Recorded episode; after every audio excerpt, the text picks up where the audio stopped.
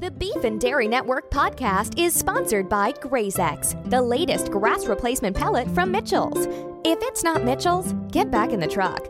While GrazeX is primarily intended for consumption by beasts, it can also be used as a fuel, which burns with a pale green flame at a temperature that can melt diamonds.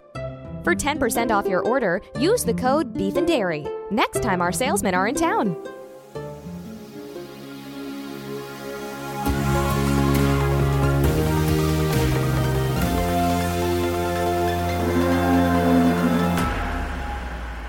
Hello, and welcome to the Beef and Dairy Network podcast, the number one podcast for those involved or just interested in the production of beef animals and dairy herds. The Beef and Dairy Network podcast is the podcast companion to the Beef and Dairy Network website and printed magazine, brought to you by GrazeX. We've got a very exciting musical exclusive for you later, but first, we cast our minds back five years to the Cumberfeld cow disaster of 2010. This week, the first trailer for a new major movie based on the events of the day was released. The film, called Cattle is the Cruelest Sea, has been created by veteran director Gavin O'Malley and Tamashed Morang, a first time screenwriter and established playwright, famous for being the first person to ever write a play within a play within a play within a play within a play within a play. Barbara, why are there 180 cows running down the high street? I left the gate open. I left the gate open. Why did you do that again? The movie opens in cinemas in February 2016.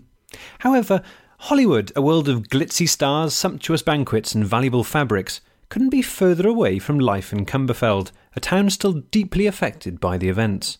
Today, we hear the stories of the real people of Cumberfeld, five years on. No, I'll, uh, I'll never forget the day the cows came, swarming through the town like massive black and white hooved bees. Peter Briggs owns a candle shop in Cumberfeld. Town weren't the same after that. Hoof marks on town square, hoof marks on war memorial, hoof marks in swimming pool. On December the 2nd, 2010, 180 cows owned by sisters Barbara and Teresa Wafton escaped from their field and made their way into the nearby town of Cumberfeld. Teresa Wafton looked out of her kitchen window and saw the 180 meat beasts making their terrible way towards the town. The bitch had done it again. Barbara Wafton had a history of leaving the gate open, something Teresa had always managed to cover up, but this time it was too late. Fiona Dingle works in a candle shop.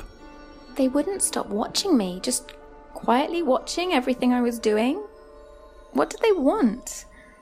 I still don't know. What did they What did they want? Philip Moonerum sells candles online. Uh, what creeped me out most is that um, I, I think they didn't think we'd notice like, the way they were doing it. Um, I, I, I think they, they thought they'd get away with it, and uh, that arrogance. I, I, I, never thought I'd see that arrogance in a, in, a, in an ungulate or any any hoofed creature, really. David Owen sells candles from the back of a converted milk float. I, I, I just feel it. I could just knew it was looking into my eyes, as like it knew about all the steaks I'd had. Francis Cranley sells candles door to door. That was the invasion of privacy more than anything.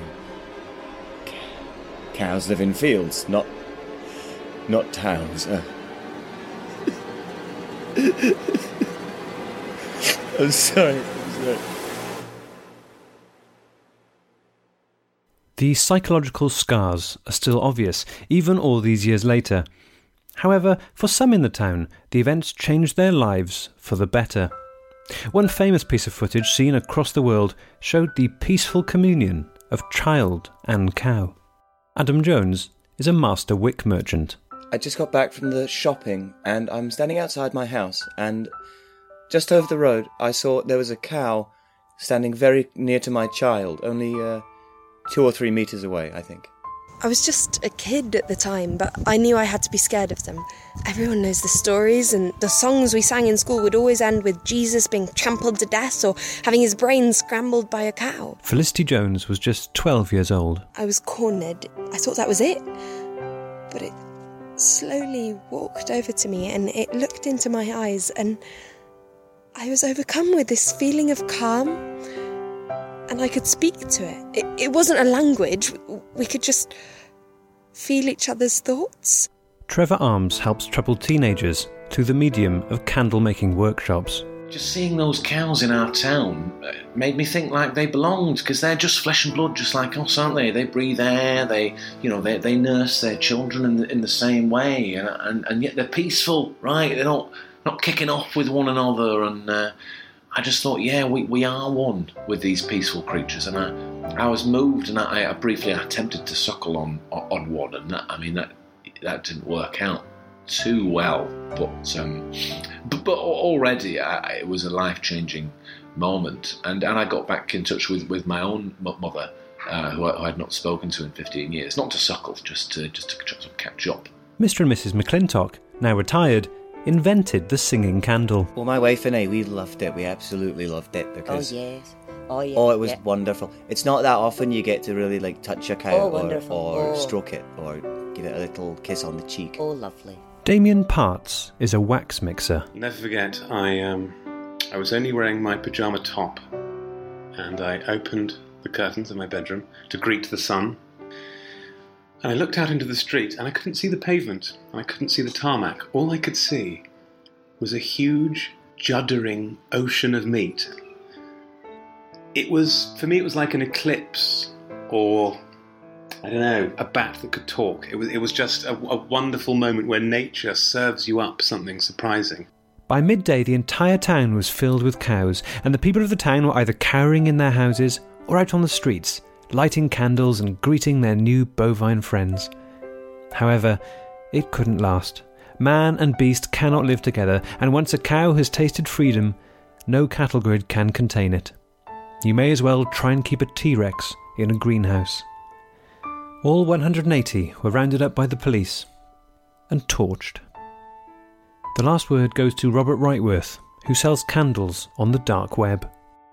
Until you felt the magic of a cow's eyes, the intensity of its stare, I don't think you can be said to have lived.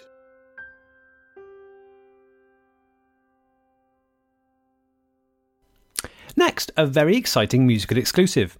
Singer songwriter Paul Paul, a long-time supporter of the network, has decided that he'd like to premiere his new single right here on the podcast. Paul Paul grew up as a milkmaid's bastard, and in his new album Churn, the troubadour explores memories from his childhood. The new single, Taste the Cream, was recorded at Rockfield Studios in Wales and samples a recording of Nobel Prize winning scientist Professor Alvin Gregory.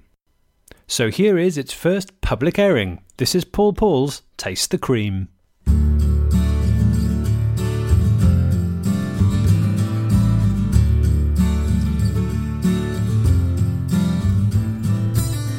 the milk, fill up with wisdom, suck it all down, open up your third eye.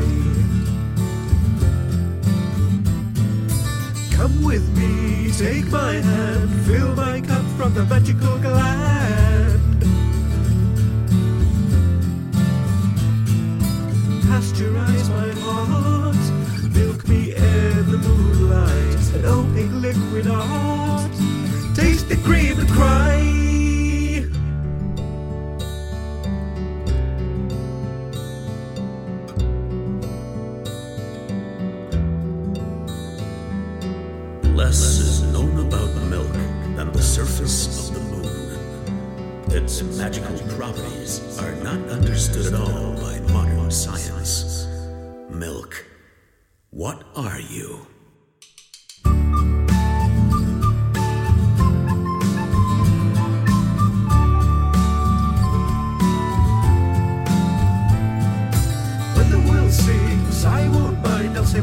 A ship across the Milky Sea. Gulp it down without a care. Every glass of milk is a dairy prayer.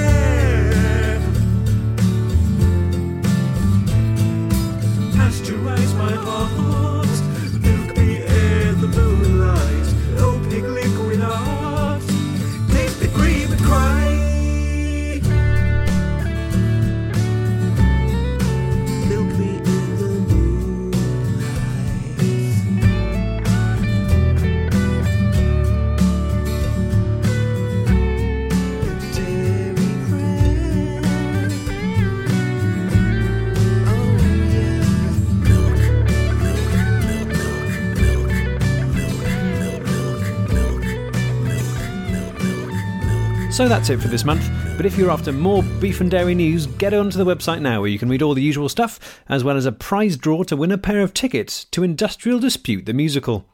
And a competition in which you could win a four pack of Australian lager. Just imagine kicking back and drawing deeply from those alcoholic cans. Until next time, beef out.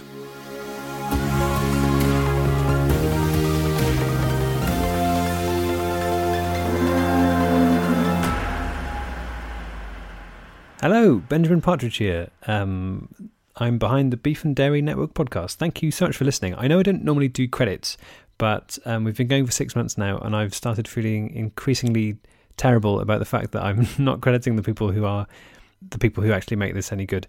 Um, so I'm going to do a quick load of them now. I'm going to consolidate the past six months into one super credit section. So, first of all, thanks to Rhodri Viney, who did the music for this episode. He was Paul Paul. He wrote it and he sang it and he recorded it. And I think it's brilliant. And um, thanks for that, Rhodri. Um, if you want to hear more of his music, you can go to his website, which is ratatosk.bandcamp.com. Ratatosk is his performing name, and it's spelled R A T A T O S K. Um, in general, the podcast couldn't exist without the improvisational talents of Mike Wozniak, um, who's got his own podcast called Mr. Game Show. Look that up on iTunes. Henry Paker, Mike Bubbins, who's also got his own very funny podcast that he records in his own pub, which he built in his garden. That one's called Two Men, One Pub. Very good. Tom Crowley, who's involved in a podcast called Wooden Overcoats, which is a sitcom that you can find in podcast form on iTunes. And also Ellis James, who is part of the Ellis James and John Robbins podcast. Also, thanks to Tom Neenan for all his help with ideas over the months. Uh, big thanks to Nadia Kamal, Melangell Dolma, and Katie Storey, who've all done excellent acting. All of you who um, know me and had to ring my voicemail and say the words rich beef sausages, thank you very much. Um, if you ever need me to return the favour, uh, I'm more than happy to do that.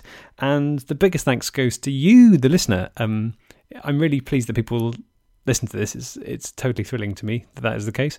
And um, what I really like about podcasting is that I don't know who most of you are. So you know you you could be um, you know uh, Kim Jong Un. If you are a fan, what I'd really like you to do is go on iTunes and click on our Beef and Dairy Network page and leave a review. Um, that would be really helpful to me. And if you like the podcast, that would be a, a nice way of uh, saying so. So please go ahead and do that. If you want to get in touch, you can do so um, on Twitter. You can follow us at Beef and Dairy, or if you'd like, you can send us. I say us, me, um, an email on beef and dairy network at gmail.com. And I'm yet to receive um, an email from in that account. It's been there six months, um, so you would be the first, I think. Oh no, maybe the second. And that's it, really. Um, thanks so much for listening, and until next time, beef out.